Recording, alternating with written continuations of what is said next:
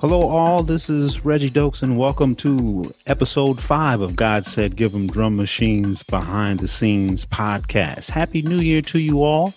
Appreciate you all staying with us on this journey. And, uh, you know, this is Black History Month, February, and uh, this edition is going to be very special. I also like to uh, welcome my team, uh, Jennifer and Dave and Kristian. We got uh, very special information for you. Uh, team, say hello, please. Let's not forget, we got our good friend Eric Jackson in the house too. Oh, that's right. That's right. Eric Jackson. Eric Jackson. What's All happening, right, brother? Welcome. Welcome. Thanks, Eric, for joining us. Eric, along with David and Kristian and Reggie, uh, is very much part of the team. We're so happy to have him on this call with us today and we're so thrilled to have him work with us over the years with this project and he's definitely been able to be the be the man on the streets on the ground in Detroit for us when the rest of us live elsewhere. So um, thank you, Eric. Thank Um, your contributions do not go unnoticed, and um, we're happy to have you here today. Good to be appreciated. Thank you very much. So, guys, Zana Smith, quite frankly, is a Detroit icon. She has been one who has contributed to the culture, the the fashion culture, the music culture of of Detroit. Um, we talked about a woman who has had a business for 30 years called Spectacles in downtown Detroit. And she has touched so many lives, uh, whether they be artists in fashion or music. You know, Zana had several nights, uh, one of which I can remember, uh, Mahogany, uh, she also had the downstairs pub uh, in Detroit, which was a very, very popular uh, hotspot. You know, Zana even touched my life personally. Um, you know, she had a lot to do with uh, my artistry coming up in the game. Um, she clothed me in terms of uh, photo shoots. Um, she did marketing for me and promotions. We even uh, had a night together. So I'm very grateful to, to, to Zana. She has not only touched my life, but like I said, many others. Amp Fiddler, uh, Kenny Dixon, Theo Parrish. When Zana had the downstairs pub, when she was doing that, uh, her DJ was uh, Ken Collier. He was the one that uh, was the resident and set, set the vibe and, and, and tone uh, for this place. He is to us in Detroit what Frankie Knuckles was or is to Chicago. That's that's the love and respect that we had or have for Ken Collier. He he he was that guy. People to this day still talk about how Ken Collier really influenced uh, the dance scene uh, in Detroit. So let me stop talking. We have a great mix of DJ Ken Collier, and uh, want you to check it out.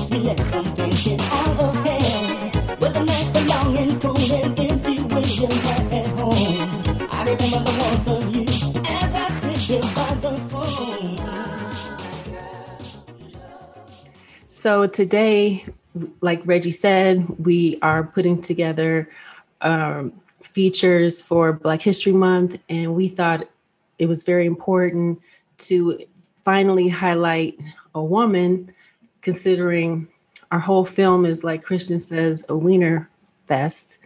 And we get questions all the time as to why and where all the women are all the time. And it's very hard in this genre, in this music industry, to make a film with uh, the female voice.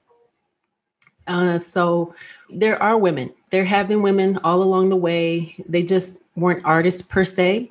Uh, today, we like to feature and highlight a woman by the name of Zana Smith, who's been part of the Detroit music and dance scene for, I don't know, 40 years. And she's also been part of the Black business uh, community in Detroit for a long time. And we'd like to talk more about her and her contributions here today.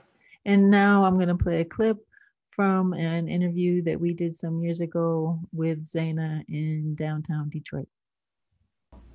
Well, what happened um, in the 80s, we, um, a lot of the party promoters were giving parties in downtown Detroit at places like Piper's Alley, which is uh, on Bagley, My Fair Lady, which was on Lafayette.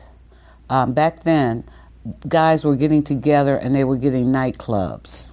You know, you'd have three guys that would get a nightclub. Well, My Fair Lady was real popular, and we had uh, three owners there. And when they broke up, each one of them went and got their own club. Well, JB's uh, Julius Bender, it was JB. So he opened up JB's, which was in downtown Detroit, um, just blocks from um, the downstairs pub, and then you had Studio 54. So you had different party groups that would give parties in different locations. One way would be at um, JB's. Uh, Take Three would be at the downstairs pub. Dave Humphreys would be at Studio 54. Uh, Cosmopolitan would be at uh, the Gaslight, say for example. So um, when every now and then you would have the club owner would double book your night or uh, make it where you know you had to move the party. And uh, on one particular weekend, uh, when we had to move the party from the downstairs pub, we moved it to JB's. It was, uh, and we called it Taboo, wear red, and everybody came to the party in red. Um, Ken Collier was our DJ, and uh, right now JB's is uh, known as Cliff Bells. And it used to be known as Cliff Bells back in the 30s, in the 1930s. So if you went through our photographs, you would see that we were actually in that uh, historic building that the Purple Gang used to hang out in. Um, back in the 30s.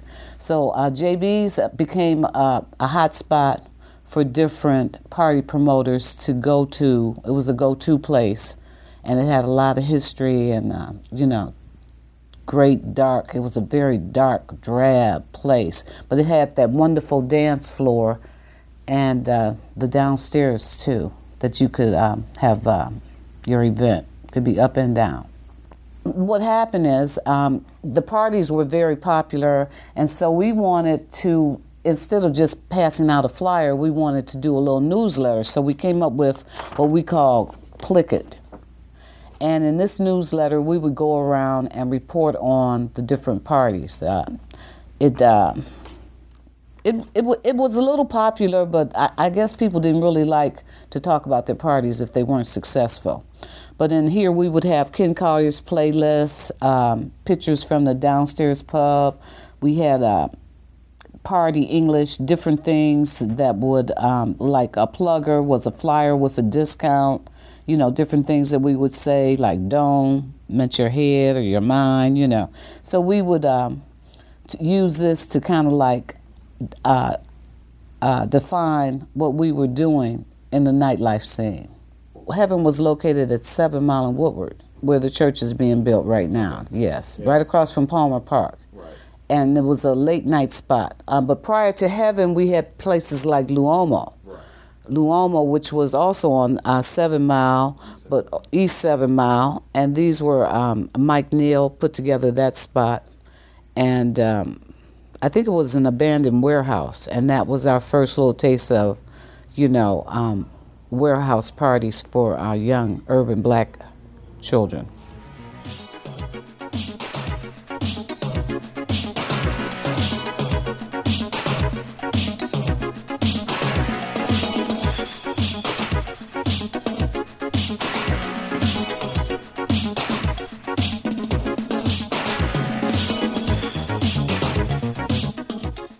guys remember being young did any of that resonate with you? Zana was was at the forefront. She's kind of you know the person who started the the uh, like the the theme. You know, like the white parties, the red. You know, she spoke about everybody having uh wearing red to the taboo party. She's like the first person to start those theme parties back in the day. So she's, you know, now you got Puffy doing white parties. That stuff is started by her, you know. She got like a, a long legacy in party promotion. I tell you, she started uh, um, giving those names, man, and just uh, you know all these uh, great memories started coming back, man. Right. Lumos, then Lumos, yeah. Right. Then I got to thinking about cheeks and right. Uh, um, oh my God. Uh, um, yeah, uh, th- there was the club uh, Taboo that was downtown uh, off the Taboo, railroad tracks. Uh, warehouse. Did I say that already? Uh, yeah, the warehouse, the UBQs. Yeah, yeah, mm-hmm. man, man, man. Great memories, man. Great memories, great parties. You know, and, and I'm I'm so grateful that we are doing this uh, for Zana. You know, we always talk about, um, you know, our mantra has been uh, since last year, really, to give people their flowers. You know, now while they're here, man, and um, you know, this is long overdue. I know Zana has in my opinion, has always been one of those figures who, um, you know, pretty much likes she likes to be low key, but uh, um, you know, this is this is well deserved. This kind of attention, man, because uh, like you said, brother, you know, she has contributed so much uh, to the scene, the dance scene, um, you know, of Detroit. I was sharing with everybody uh, the last time we met that um, you know Zana also touched a lot of artists and you know both fashion and music, uh, especially music.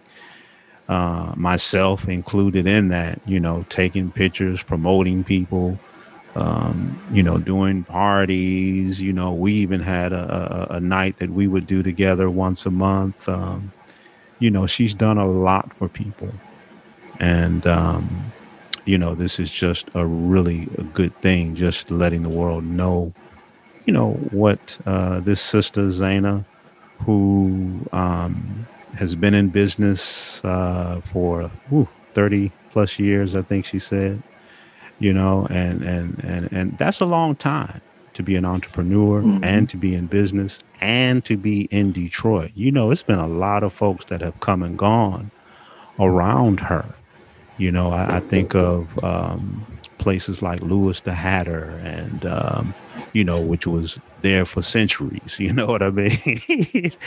and uh, uh, I, some of the other places uh, don't come to mind at this point. But you know, a lot of businesses, man, have come and gone, and she has remained steadfast and and and and and stable. Um, you know, over these past 30 years as an entrepreneur.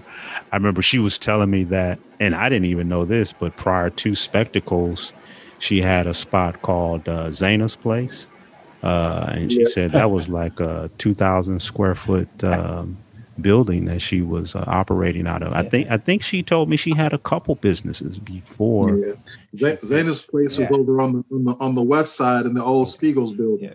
Okay, yeah, Seven Spe- Mile oh Illinois. God, Spiegel's that was building. Oh around the corner from my house. Yeah. So I, yeah. I remember going yeah. there. You're right. Yeah. That was, it, that was, you know, again, she was ahead of her time in terms of style. She, mm-hmm. and, you know, she mm-hmm. was making sure that she was bringing brands that were not sold in Detroit. Mm-hmm. You know, right. bringing in, you know, for you know, Spike's label, Forty Acres and a Mule, bringing, mm-hmm. you know, breaking right. brands like, you know, yeah made you know Detroit versus everybody. You know, yeah. more recently, right? So, Maurice, yeah, was a uh, forget, Maurice Malone. Oh, right? of course. Oh, yeah, yeah, right? yeah, yeah, yeah, yeah. Yeah, Maurice. Shout out to Maurice. You know, Williamsburg Garment Company. He's still doing it here in New York. So, mm-hmm. you know. So, for those of you who aren't really familiar with Zana or her store Spectacles in Detroit, it is located downtown. It's on 230 East Grand River Avenue, Detroit um, downtown. It's a clothing store and it has a lot of, I would say, urban wear. right? Would you say lots of t-shirts, sweatshirts for the urban community and has been there since the mid 80s, right? Or have had she's had the store spectacles since the 80s. Yeah, yeah. She sells. She sells. You know, accessories. She sells records. She breaks a lot of artists, and you know, you can go in there and find rare things every once in a while. You know, it's not as consistent. You know, she picks and chooses. She curates. You know, she's a mm-hmm. curator, and, yeah, and her exactly. space is a gathering place. You know, where yeah. You know like-minded people go to find right. out what's hot. She's a tastemaker. Yeah. You're li- liable to see any number of DJs, you know, world renowned DJs in her place, you know, any given time. So it's pretty, pretty, pretty cool. Um, I know she when we did that interview with Zana, she was talking about how um, the layout of the downstairs pub and the um, location to a place called uh, L'Esprit, which was owned by um, one of the Fords. I think he had this club for his his girlfriend at the time that was up above the downstairs pub. So you had that kind of um, the um, uh, socioeconomic mesh- meshing that was taking place. People coming, they would hear that music with uh, Ken Collier, you know, banging, you know, because he would put together a sound system. Um, and then he introduced um, Daryl Shannon and uh, Delano Smith, you know, when they were in, in their infancy. So, you know, you had folks, you know, that were very, you know, um, affluent being able to hear this great music. You know, I'm sure they were they were drawn to hearing this great music downstairs after they're having a nice meal and cocktails and you know you got this um, you know really cool scene happening downstairs. So that was, I know that was pretty, pretty, pretty great for Zana. You know, it's pretty great. I have a question. She so, laid out the, uh, you know, laid out the. So was it? I know it's you know it's like normal to see a female promoter nowadays, but back in the day, um, during this, you know, all this research that we've done for this film and all the interviews that we've done with like Todd and all these, all these other males, men that have really been the ones to for, you know organize and throw these parties and all that. How how different or exciting was it to see a woman do this work as well?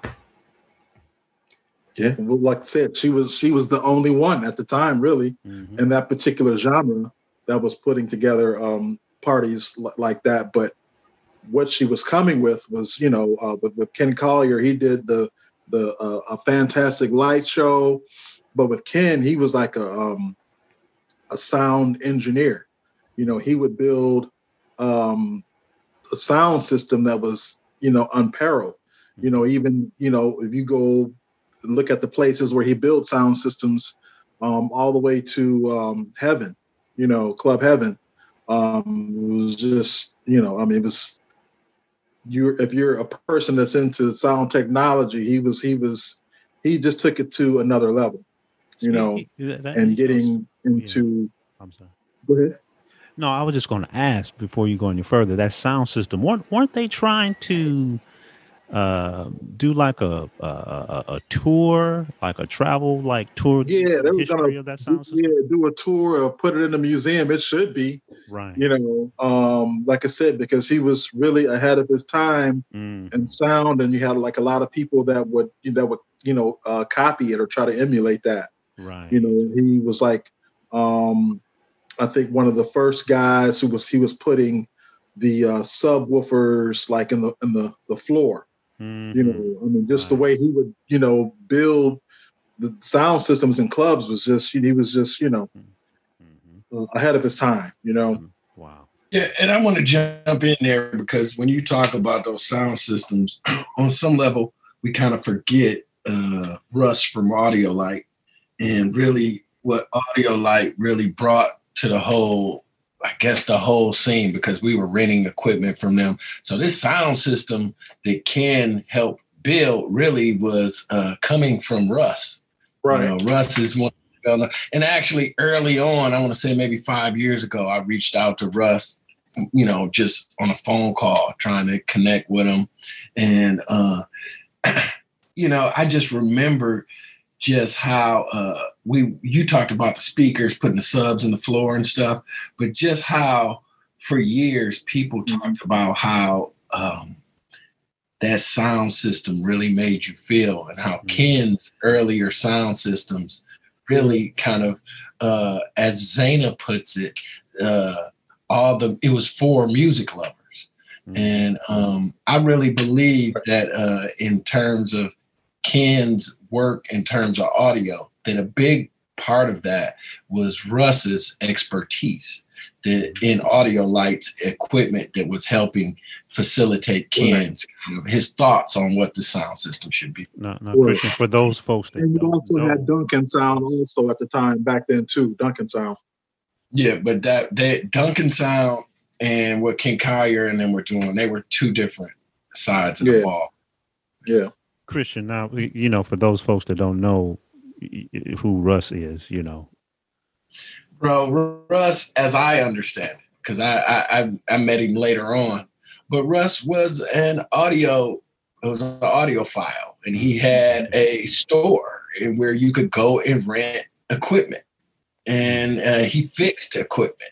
So he was just one of those uh, sound uh, experts that were left over from the Motown era, you know, that had insight into that earlier part of Detroit's musical legacy. And when we had, I guess I want to say the barren years where Motown left, funk is still there, but the DJs are growing. I think Russ's uh, significance because I, I, believe his business was in Redford. Okay. Uh, and uh, I, his significance in terms of giving uh, DJ systems that they would put into to these places or augment systems. Because let's say Todd and them, they had a system, but you had to go to somebody else who had the big Cerwin Vegas or, wow. you know, which were, which back then were those to have Cerwin Vegas at your gig, that was like a big deal. Yeah, and so, uh, premier, uh, you know, yeah. premier sound. So yeah. again, I liken Russ in his legacy to helping a lot of these early DJs get the proper sound systems necessary to blow these clubs out, you know? Mm-hmm. Mm-hmm. So I have a question.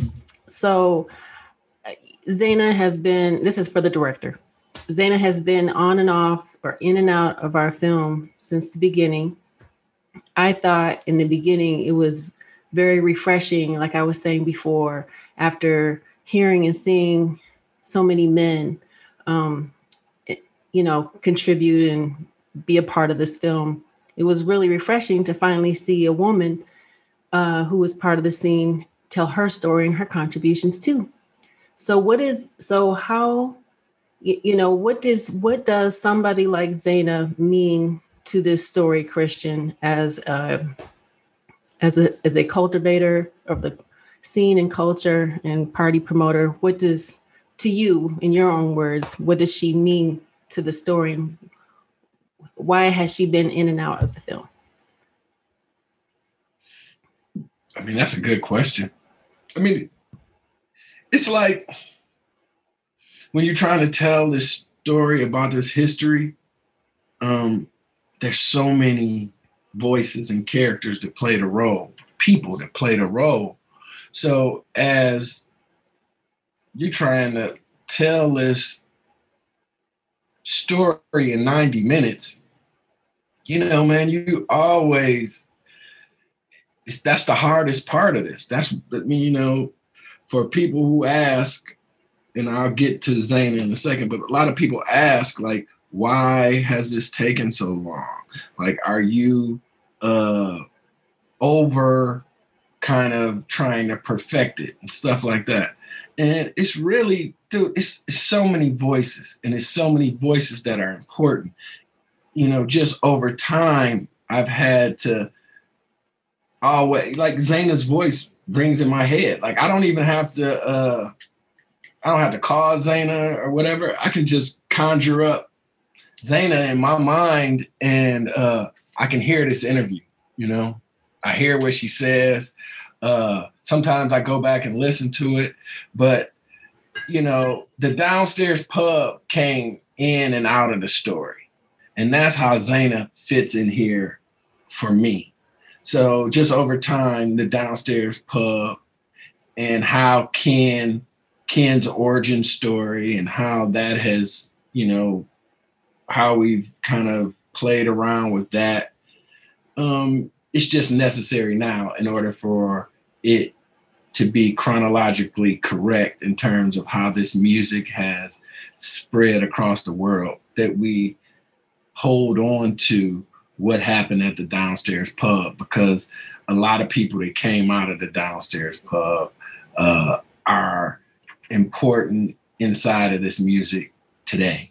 So, um, you know, just going back and forth and just trying to find the right story made it to where uh, Zana is always on the bleeding edge of that. And so just the fact that she didn't DJ, the fact that she didn't make a record, the fact, you know, those facts make it like, well, damn, how can I keep her in the film? But the fact that this downstairs pub happened and where it happened within the timeline of Detroit techno, it makes it to where her impact on this music is unquestioned, unquestionable her relationships with Jeff Mills, her relationships with Blake Baxter, her relationships with all the DJs in the city is something that, you know, I'm very well well aware of, and I just try to make sure that, uh, you know, I uh, represent her in the scene as best I can. So, you know, that's why she falls in and out.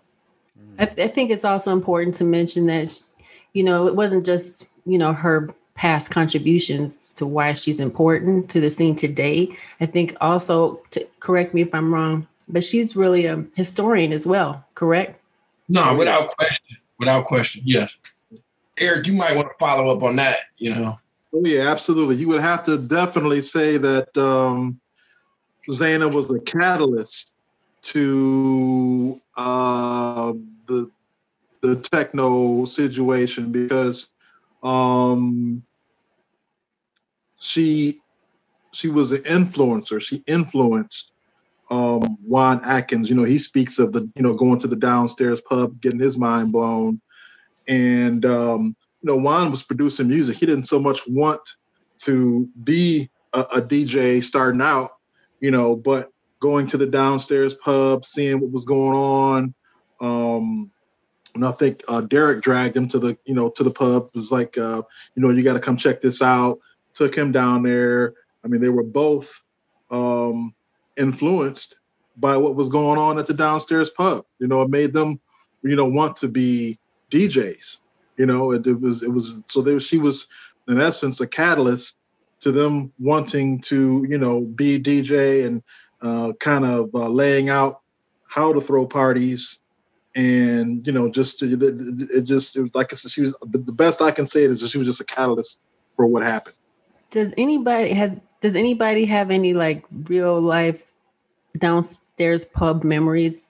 Anybody here? Well, you know, I'm glad you brought that up. I, I, for those folks that don't know that are listening or that are listening to this, you know, explain the vibe uh, of, of of downstairs pub. You know, for me, uh, if I'm not mistaken, it was you know you you, you went down these steps, uh, these winding steps. Uh, it, it, was always dark. I think at at one point the only light that was on was was like uh, uh, behind the DJ booth. Do I do I have the the, the dance floor was kind of small? Do I do I have it right? Yeah. yeah, yeah, yeah. I I remember going in there because as a kid underage, I could sneak in there Uh-oh. and it was dark. So I could like dip in, dip off to the side quick, and they wouldn't, you know, they wouldn't check me, you know. So I remember that a lot. You know, we would that's a place we could get into and we could hear really, really deep beats and we could really um, you know, get exposure to the scene. And it shaped a lot of us, you know, as youngsters because you know we could we could and, sneak and, in. And, and I oh, think yeah. the DJ booth yeah. or the DJ area exactly. it was was floor level. The, the, is that right? And and and you, you, right. you were almost like yep. looking at the DJs through like a a, a, a, a cutout uh, like hole in the wall, if you will. Uh, very small area, uh, if I'm not mistaken. But the the vibe, the energy was just uh, was just was incredible. Yeah, the oh, DJ yeah. was a star in spaces like that where right, the right. DJ's on the floor. The DJ's the star. And right. so people are able to see it and it impacts them because they see what the DJ is doing. Whereas like Cheeks had it up, you know, DJ was up a little bit. And yeah. some of the other clubs, they had the DJ up off the floor. So you couldn't really see what was going down. So I think that is a huge catalyst to uh, oh, people wanting to become DJs. Mm. Yeah, absolutely.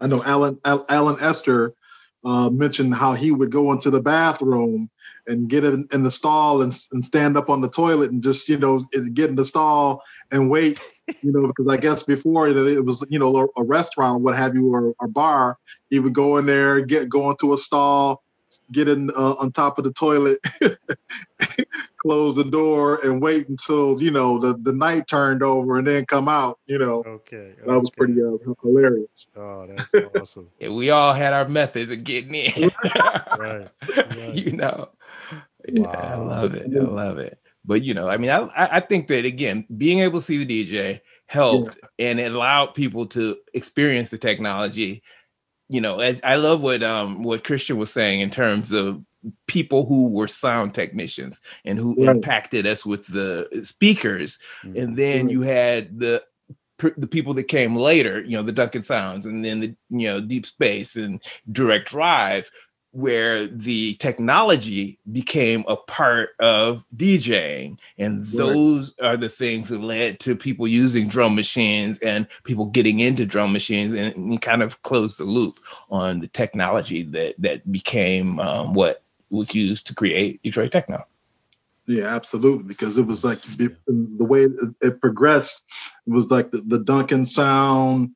Um, you had um, a group called Laserdisc, and that group Laserdisc, I guess some of the guys who started Laserdisc or that were in Laserdisc left and formed Direct Drive. And Direct Drive kind of just mm. took off into the stratosphere, and they ruled for for a good minute and then you know Deep Space came along, you know, and uh, incorporated the drum machines and you know took it to another level. But uh, yeah, Direct Drive had a good good long run, you know. Yeah, yeah, no, good long no, run. No, no disrespect to uh, uh, Deep Space, man, but Direct Drive had a huge impact on me coming up as a youth. Uh, and oh yeah, absolutely. I mean, they, they were it. I, I, I uh, yeah, remember absolutely. Steve. I remember the, Steve. Direct Dunbar. Drive were the were, were the Detroit Pistons right, to the, right. the, the Chicago Bulls for them. You know, exactly. They, they, they pushed exactly. they, they pushed these space to be what they were.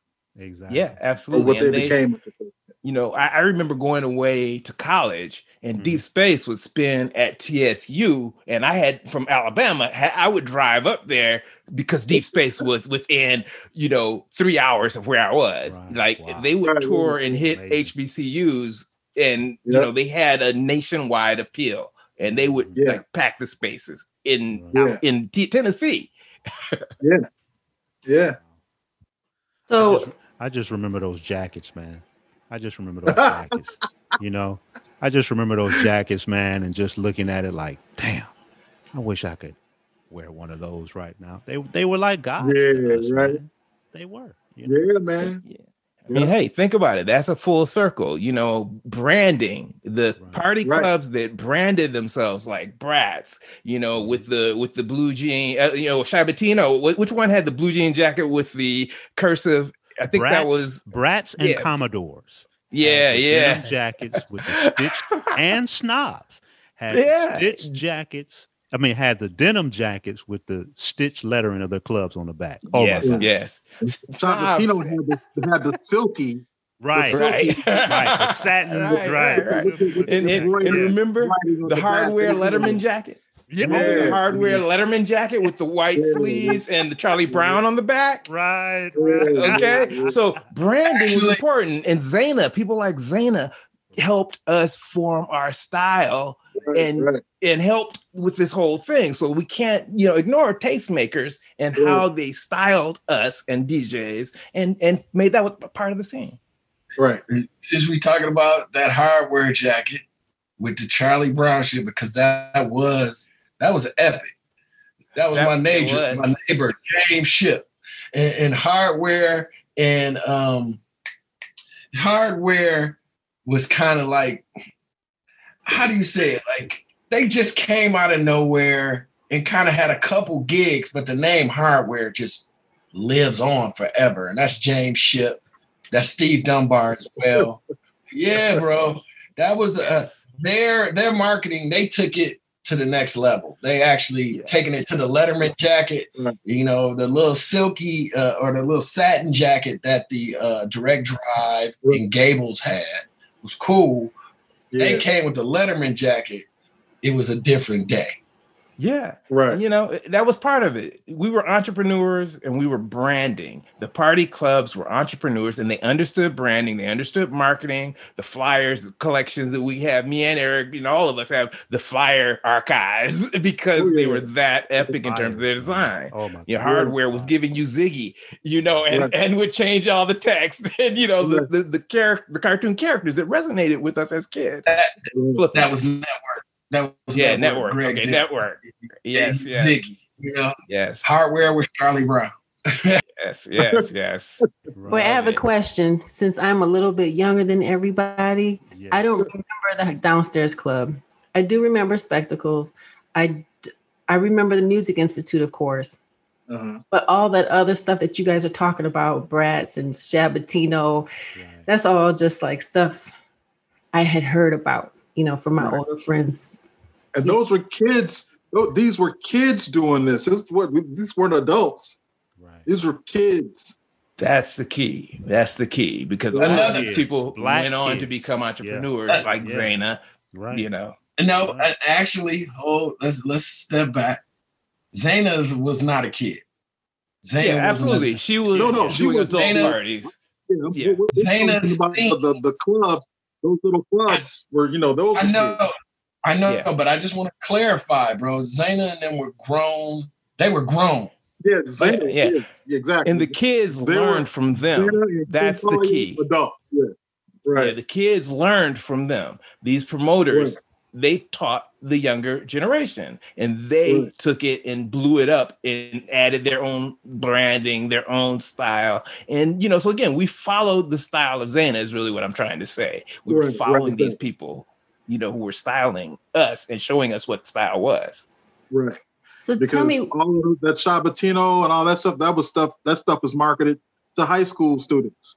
Yeah. You know but tell me what, you know, just tell me why this stuff is so important to this story. Why is the teen party scene? Why is the clothes? Why is Shabatino? Like, tell me for somebody that doesn't really know about these, these names and direct drive and, you know, what, why is this stuff important to our story, Kristian or Dave? Yeah, I mean, I think that the key is we all know that these party clubs were embracing technology. They were incubators for DJs, they were incubators for art, they were what made the techno artists emerge. They they molded what an artist was while they were a group. They they blew up various artists like Juan and you know all of these guys that came out of uh, DJ crews also you know became uh learned how to market themselves through these groups. You know eric what do, what do you think? You agree with that? I'm, I'm curious you know Kristian. Yeah I, I, absolutely. I mean and, and, and like the most important thing is that the audience grew. I mean it's you know the it, it, it they you know got a taste of it from you know checking out what Zana put out there but then mm-hmm. everything being marketed to high school kids, we all grew and then became college kids, and then we were college graduates, and the parties were still going. You know, so we just we we grew with the with the genre. You know, we we, we grew with it. Yeah, you know, and, and we took it around the world too. A lot of us went yeah, away it, to different places. Made it global, yeah. And and right. and of course the DJs also went to other right. places, and that helped it spread. So all right. of this culture was help this. It was what helped this thing to spread. Right. Okay, I'm going to play another clip from this was Eric's interview. Do you remember when you did this, Eric? Wait, I do not. I think this was uh like 2013. Kristian, wow. would you say? 2013, wow. 2014. wow. And, and just tell me where were you when you recorded this on camera interview? Do you remember? I'd have to see it because I, you know. well, you were I can I I mean, I remember what it was. She was sitting in a look what looked to me like a vacant lot. Oh, downtown. yeah, absolutely. Yeah, yeah, yeah, Your brother Jason actually uh, shot it. And she was sitting where uh, the downstairs pub and the spree used to sit. So it was uh, we're in a we're on the we were on Shelby and Larned on the corner is where it was. And um, yeah, that's where she sat and was like, you know, this is but I can't was, was that yeah, I guess that was like yeah, 2012, 13, something like that. Yeah, it was a while back. Wow. Right. Mm. We've been at this for a while. Uh, yeah. We've been working together for a while. I appreciate everybody's patience with this. I'm going to play this other clip, this second clip, real quick. Well, back then, you know, the main the main promotion was a flyer, and then we had what we call pluggers. And these pluggers, you could get discounts to get in, or uh, the party got so so bad, we you know we would have people scalping our uh, free invites and free passes outside the club. Right. You know, this is pre-digital, so yeah. you know, how did you go about making the? How, how, well, you would have uh, graphic designers that would do a little typesetting, and then you know give it to a printer or either make copies back then. But uh, the best way to get people to your party um, was to um, call them on the telephone, a personal invitation.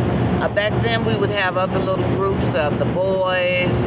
I would get a group of guys together. Maybe we would do birthday parties. Um, and, and some of those people that were in the different um, groups that we formed, um, kind of like a record company almost. Um, they would do promotional parties to keep the interest going at the parties. So, how do you see the downstairs pub influence on Detroit techno? Well, people like uh, Derrick May, they were always there because of the love of the music. It really had to do with um, what Ken Collier brought to the table. Um, the uh, the tempo that he played the music and his selection um, it just entranced the crowd.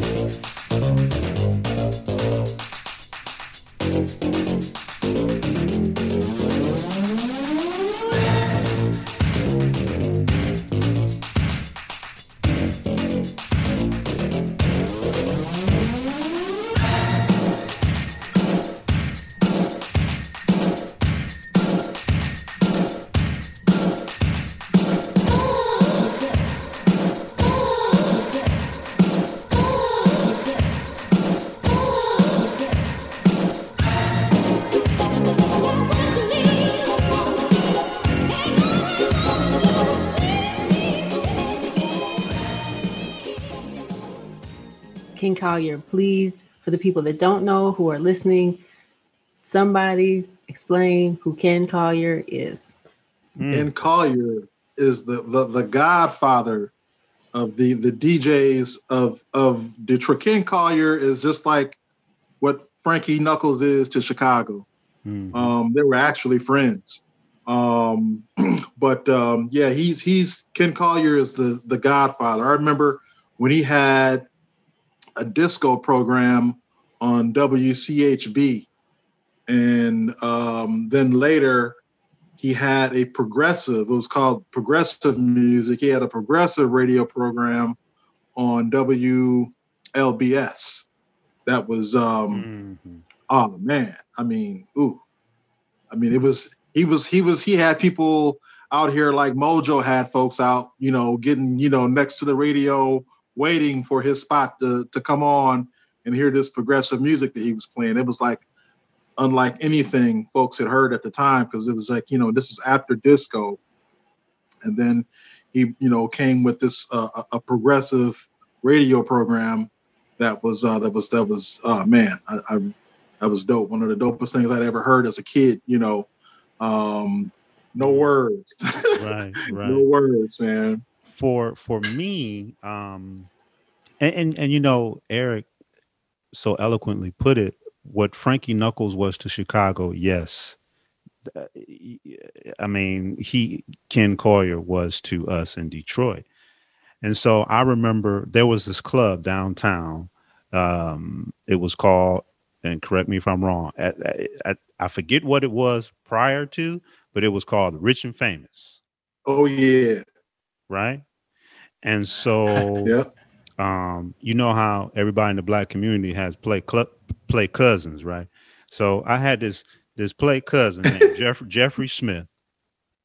And we went down there. I had my records in a crate, and he convinced, I guess, the promoter and the guys at the door to let me in because at the time, you know, I was, you know, I was in high school. Uh, and uh, so my Blake cousin Jeffrey, he was so smooth, man. He got us in the door, and I remember looking up at that DJ booth, and then finally walking into the. You walked up some steps into the DJ booth, and I was just like, "Oh my god!" I just immediately became intimidated. And Ken Collier was the DJ, right? He hadn't arrived yet, so the promoters turned to me and they're like, "Look." You better rock this. You hear what I'm saying? If you if you whack, you're gonna have to get the hell up out of here. Th- their exact words. So I I'm nervous as hell. I start DJing, and then that good old uh progressive record, uh Martin Circus, that my Uh-oh. daddy paid fifty dollars for. Uh I put on that turntable and started playing it, and in walks Mr. Ken Collier into the DJ booth. You talking about nervous? so he he he you know he's bobbing his head and he walks up to me and he's like he's like man let me show you how to work this get out the way man i step back that brother was working that eq man that was the first time i had ever experienced a DJ working an EQ on a Work mixer like in the that. box. Right, Work- working that the box. box. Thank you.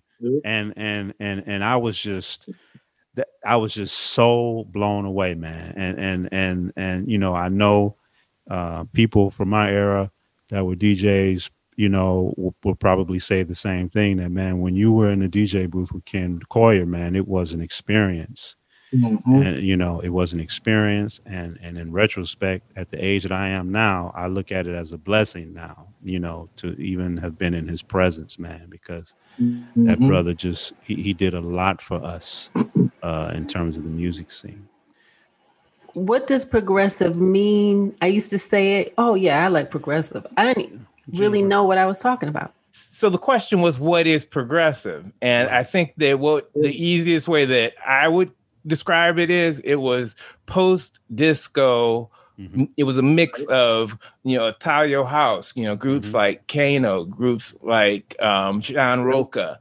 Um, it was a mixture of um, post new wave, uh, Mhm. electronic music.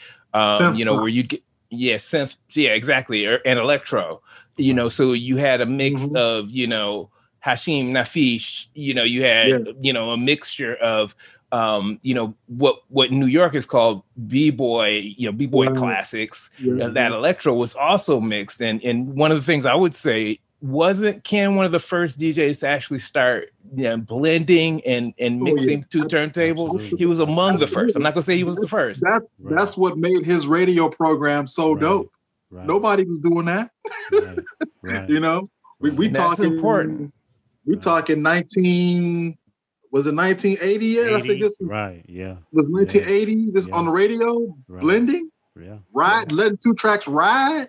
right Uh uh right that blew our minds, you know, because that's where the artistry really you're making a new song when you blend two tracks and let it ride for 10 minutes. You know, that's a whole different song, you know. So the artistry became that. And then you know drum machines had to be used to start emulating that to you know loop sequencing loops you know that that all came in you know reel to reel splicing reel to reel live you know all of those things came into play. And guys like ken started that whole you know way yeah. you know. When you start again, talking it, about when you start mm. talking about some of the splicing the beat machines though bro you're you're talking you're talking five to seven years from ken Oh yeah, there's, absolutely. There's like a there's like a period between let's just say 76, 77 and um 81.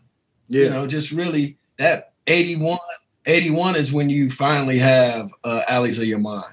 You know, uh, yeah. 82 is um Planet Rock.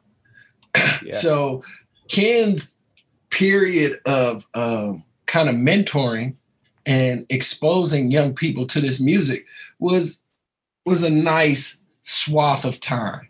Mm-hmm. Yeah. Yep. Yeah. That's good. That's important to say. I agree with you 100%. You know, he mentored. You know, he really, you know, he taught so many cats how to blend, you know, and he got that. And again, I'm not going to say definitively he got that, but he saw that in Chicago. There were guys, you know, uh, Frankie Knuckles saw that maybe in New York, maybe you know at, at, the loft, you know with Nicky Siano and these guys, and you know so again it moved, but again they didn't blend at the loft. That was er, way early. So I think Chicago yeah. might have been the first time you know people saw that. But again, I don't know. What, what do you think? What my other his techno historians here? When do you think yeah. guys? Yeah, where, did, where did they see it before that? Yeah, I think Ken Collier would. I would. I would give him the father of that uh, that that blend and letting mm-hmm. letting tracks ride and um you know, like I said, his his pupils, um, Daryl Shannon and um, uh, Delano Delano Smith, mm-hmm. even Al Esther. Al Esther was a pupil of um, Ken Collier's too. Al Esther could yeah. he was a blend king, a blend master. Right. To let tracks ride, you know, um, like that. Um, another thing too is I actually went to high school with Ken's brother Greg. Mm, okay. That's how I got to, you know, I got to, you know, know who he was through Greg. You know, Greg was a DJ too. He played different style of music though, but yeah, that, that's how I, that, my introduction to Ken Collier was through his brother Greg. You know? All right, all right. Two, two things. From my point of view, Nicky Siano and uh, what was happening with uh, Dave uh, is it that Mercurio, Marcuse, what's his name, who, who had David, law? David Bro, I think they was way ahead of the curve when it came to uh, blending and mixing. Number one, mm-hmm. so Ken is post what was happening in New York. Uh, secondly, I think man, a lot of this Ken fandom, we kind of lose sight of Charles Hicks. And Charles Hicks, even though he might not be uh, known for progressive music or whatever, but dude, Charles Hicks, Hicks and Company, they was there too. And when Zana talks about the downstairs pub, she talks about Ken, but she also talks about Charles Hicks. Nice. Really Ken and Charles Hicks were really the only two DJs that she booked. Ken allowed yeah. other DJs to spin with him. That is where Daryl Shannon I mean, excuse me, that is where Delano Smith comes into the fore, as I understand it. Mm-hmm. But really, bro, Ken, Charles Hicks, Hicks and Company, uh, Dwayne in the mix. Like, it's a lot of people that we kind of like roll over when we say, you know, Ken, when we just talk about Ken's greatness. But no, not taking anything from Ken, but I just want to say, hey, Charles Hicks I, I hear your name. I know your name, brother. I love you. Uh, you know what I'm saying? Dwayne in the mix. I hear your name. Dwayne Bradley, yep. Yeah. yeah. yeah. And then in, in, in, the mix. Yes, but let me just say, and then Stacey Hale. You know, yeah. we talk about women. We talk yes. about uh, yeah. what they brought to this. You know, right. Stacey Hale in uh, the early '80s. Stacey Hot Wax Hale uh, is just as pivotal. Pivotal is just as important right. is these DJs that we mentioned. I just sometimes step back because Stacey's importance is great, but it also came. She she her peak came at a time where Cat started making records. Right. Right. And I just sometimes look back and I'm curious why she never made a record in that moment. Shout out to Kelli Hand, who made records in those Right. moments. Yeah. And Yeah, early K. Kelli Hand. Hand, K Han. So salute to K-Hand, But uh who who also we've interviewed. And um I have to say that some of her early history as it relates to uh ghetto tech and ghetto ghetto tech and kind of that sound is really where I see her kind of like evolving in this picture, you know. So maybe uh, I might be wrong on that end, but uh, that's why I haven't necessarily included her into this story. But you know, Stacey, uh, Zana, they have definitely been two women who I've throughout making this film I've tried to figure out how to keep in the story. Yeah, Yeah. Stacey, Stacey, definitely, man. I, I think for, for me uh, coming up, that was definitely mind blowing to see a young woman in the DJ booth because you know, shit, at the time it was all dudes. You know what I Yeah. mean? And then here comes the sister who is just as good and in some cases Bang. better. And, and- and not only that, Stacey Stacey was fly. Right, right. No she doubt. Sure was. She Let's- sure let's- was. let's be She clear. sure. The Laura Bugatti glasses, right. Oh, silk blouses, I'll- boy, chains we like to pull that picture up of her with them glasses on, man. She was Yeah, hot. bro. Yeah. Like let's let's let's be clear. Had on the spectacles. And and she was on par with the dopest DJs in the city. So it was almost like Stacey Hale, Jeff Mills, Al Esther at Cheeks. You can add in John Collins, forgive me or not. But I will say when it was Stacey Hale, Al Esther, and uh, you know, I guess John Collins was there, but I just remember it being Stacey Hale and Al Esther at Cheeks. That's because you know I was an Al sycophant Bang. that Yeah. uh, yeah that really at Um, that time Stacey was there was no DJ as big as Stacey in this town. Yeah, She didn't was. she have a residency at the warehouse? Wasn't she at Yeah, the warehouse for a yeah, while? she did. And she did a radio show from the, the warehouse. Yeah, yeah, she sure yeah, did. that was epic. You know, Yeah. that was a time that really influenced us. You know, so I, I Mhm. agree 150. percent We can't sleep on the um, innovations that you know that, that a lot of women in Detroit, you know, actually led and kept alive. You know, so yeah, Mhm. we got to give respect to all of those. You know, all Shout out to women. Chauncey, Chauncey's records. You know what I'm saying? Oh, like, yeah. bro, it- it- Oh, it- oh, shit, you it- going it- back, bro. like we we can uh like bro we can point to women who played a pivotal role in this Mm. music of course you know it from the ur side you know you got joy santiago you got mike banks sister i mean it's it's women in this sphere you know right so uh and me making the film early on, bro, I because of my connections with Juan and Derrick and and uh Eddie, you know, I, by the time I brought I understood Stacey's position in this story, I was trying to keep her in the in the film. So sometimes it'd be like uh, it's almost like in Hollywood where if you got one black actress, that's the act- actress. And so for moments in making this film, I had one woman in the film. That's the woman in the film. You know what I mean? Despite you know her Stacey's legacy and Zana's legacy.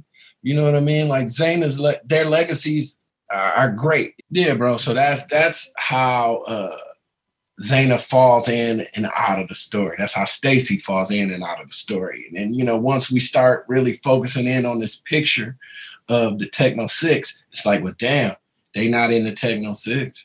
You know, how do I just my storytelling has had to evolve to figure out how to keep these stories, these pivotal stories that both Stacey and Zana possess inside of our narrative.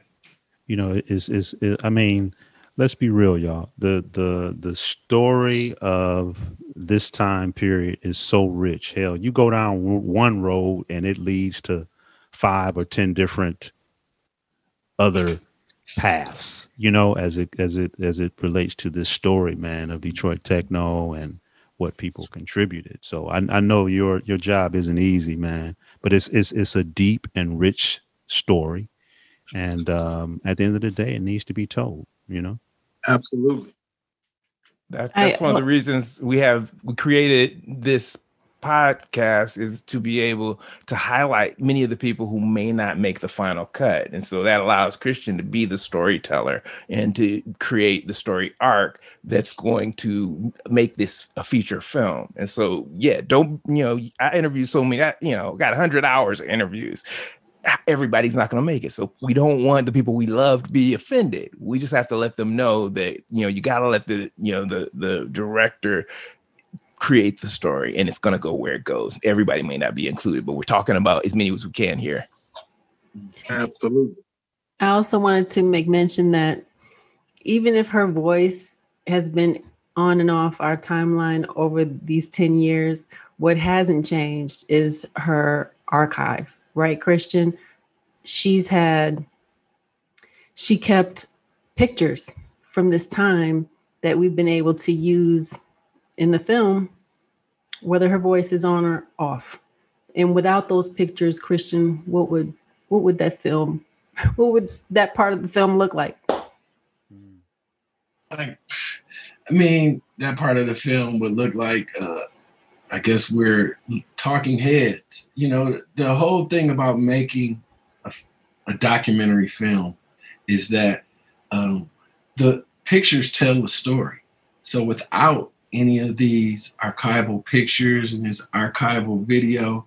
I mean, it's simply then uh, an interview or a talking head, but we've stretched ourselves to be more uh, better storytellers. So we're we thank God Zana gave us those pictures because it allows us to really illustrate that time and period where this early dance music was evolving in Detroit um, Reggie, your your interview, the question that you asked her um, on your interview last week was, you know, what what kind of advice would you give up and coming? I guess it was tastemakers in Detroit today. And what I really liked that she said was, she said, you got to be good p- to people. Yes, definitely. She was like, you know, be be good to people, be honest, uh, be upfront, you know, and that's those are some things that you you know don't hear uh, often, you know, entrepreneurs uh, saying. Right. Oh, and here's that clip now. The thing about it is, honesty is the best policy, and um, you can't stay in business if you don't treat people right. Mm. So I try to treat people right, and even though I said I was a yes person, and I try to say yes as much as I can. Mm. You know, it's it's also about you know relationships. Right. You know, right. so I've been very fortunate to have uh, cultivated some some great relationships in the music business and the fashion business. I used to manage uh, Maurice Malone, different generations. I guess I got four or five generations. Right. Now, you know, I'm working with the people that are in their 20s that are uh, stylists. Nice. So, you know, I try to keep the door open and try to help where I can, where, you know, it makes sense. Right, right. You don't make money off of everything that you do, but I'd like to extend myself where I can. Right, right, right. You know, I think if you're honest with yourself and your customers, um, that's going to take you a long ways. I agree. And that's that's really you know, that do unto others as you would have them do unto you. You know, uh, that's kind of like my motto. I'm in downtown Detroit because I wanted to be close to the water. The closer to the water, the, the better. Mm-hmm. Live, work, and play in downtown Detroit is another one of my uh, mottos.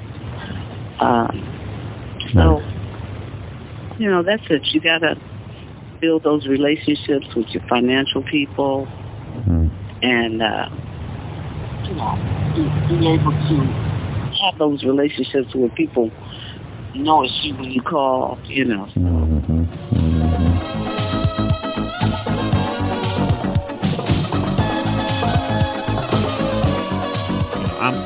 For for me, I'm I'm just in awe uh, as far as how she has been able to still um, be around and be significant to um, you know the the the the entrepreneur and and and and small businesses you know of Detroit. I mean, man, you, you know she outlasted the the JL Hudson building. You know what I mean? Like, like you know that within itself is uh is is a huge uh, feat. Uh, you know, at one point she was the only tenant in her building. And for those of you who are not familiar with the building that she's in, it is huge, right? Uh, when I went back to Detroit uh, about what three or so years ago. When we were there. Uh, yeah, yeah, we they were uh, refurbishing the building and you know really making it look nice. And um, you know she has maintained, man. And um, you know to me that's that's that's impressive. You know what I mean? Like my thing was, you know, what would you tell your your younger self? And she was like, hey be honest, work hard. Um, she said uh, relationships, having those relationships ha- has been very key to uh, her success, you know, as well. So yeah, it was it was it was an awesome interview.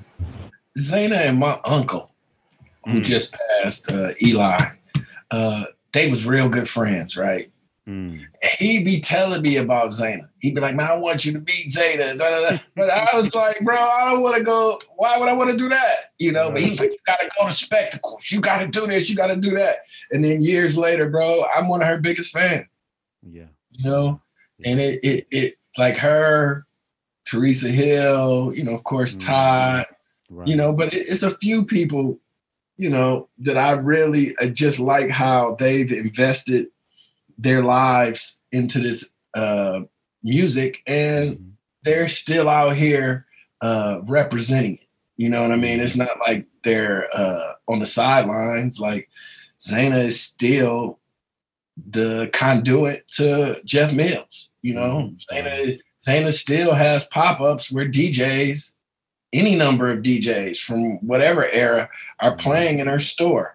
Her support of the dance music community in Detroit is uh, one of her, her greatest uh, gifts to us. You know, when you see that old picture of her in front of the record store, I want to say it's from like the 60s or 70s, right. it's like, wow. Uh, to look at her now and think about how much she's given to the uh, overall like community and dance music community, it's just, mm-hmm.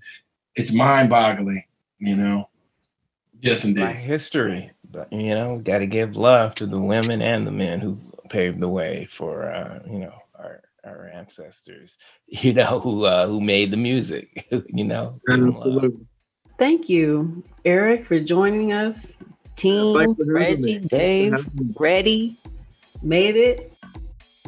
Well, guys, hope you enjoyed our fifth God Said Give 'em Drum Machines Behind the Scenes podcast. Make sure that you follow us, please, on Spotify, Apple Podcasts, all the streaming platforms that deal with podcasts. You can find us, okay? Remember, the film is out in summer 2021. We cannot wait for you to see it. Also, don't forget to head over to our website, GodSaidGive'emDrumMachines.com. That's G-S-G-E-D-M.com forward slash shop. You can go to our website and check out our merch. We still got uh, some great sales, uh, discounted prices for you. I have a new shirt that was sent to me that I'm excited about wearing this summer. So make sure you check out the new merch as well. Guys, we appreciate all of you for supporting our independent filmmaking journey. Just wanted to give a special shout out to uh, Tyler in Arizona, David in Wisconsin, Christian in Germany, Bobby in Illinois, Jordan in New York, Roosevelt in Michigan, Matthew in Illinois, Juan in Louisiana, David in Belfast. Guys, thank you so much for buying merch from our website. Also, don't forget to check us out on SoundCloud where you can listen to Eddie Fowlkes. That's DJ Eddie Flashing Fowlkes, our boy from Detroit. You can check out his uh, New Year's mix on SoundCloud. And you know, you can also head over to our YouTube where you can uh, watch the uh, Detroit Sound Project Vault. Shout out to uh, EBM Music team, Oliver, Addie, and Jonas. Also, want to give a special shout out to uh, Output for supplying me uh, with those great sounds in order to score uh, the documentary God Said Give Them Drum Machines. Also, we want to give a big thanks to Fusicology, our girl Azia Shane and Amy. We appreciate you both. Stay updated with us on Facebook and Instagram at God Said Give Them Drum Machines. This month we'll be sharing lots with you to celebrate Black History Month and honor some of the greats. Guys, thanks for joining us. We'll see you next month.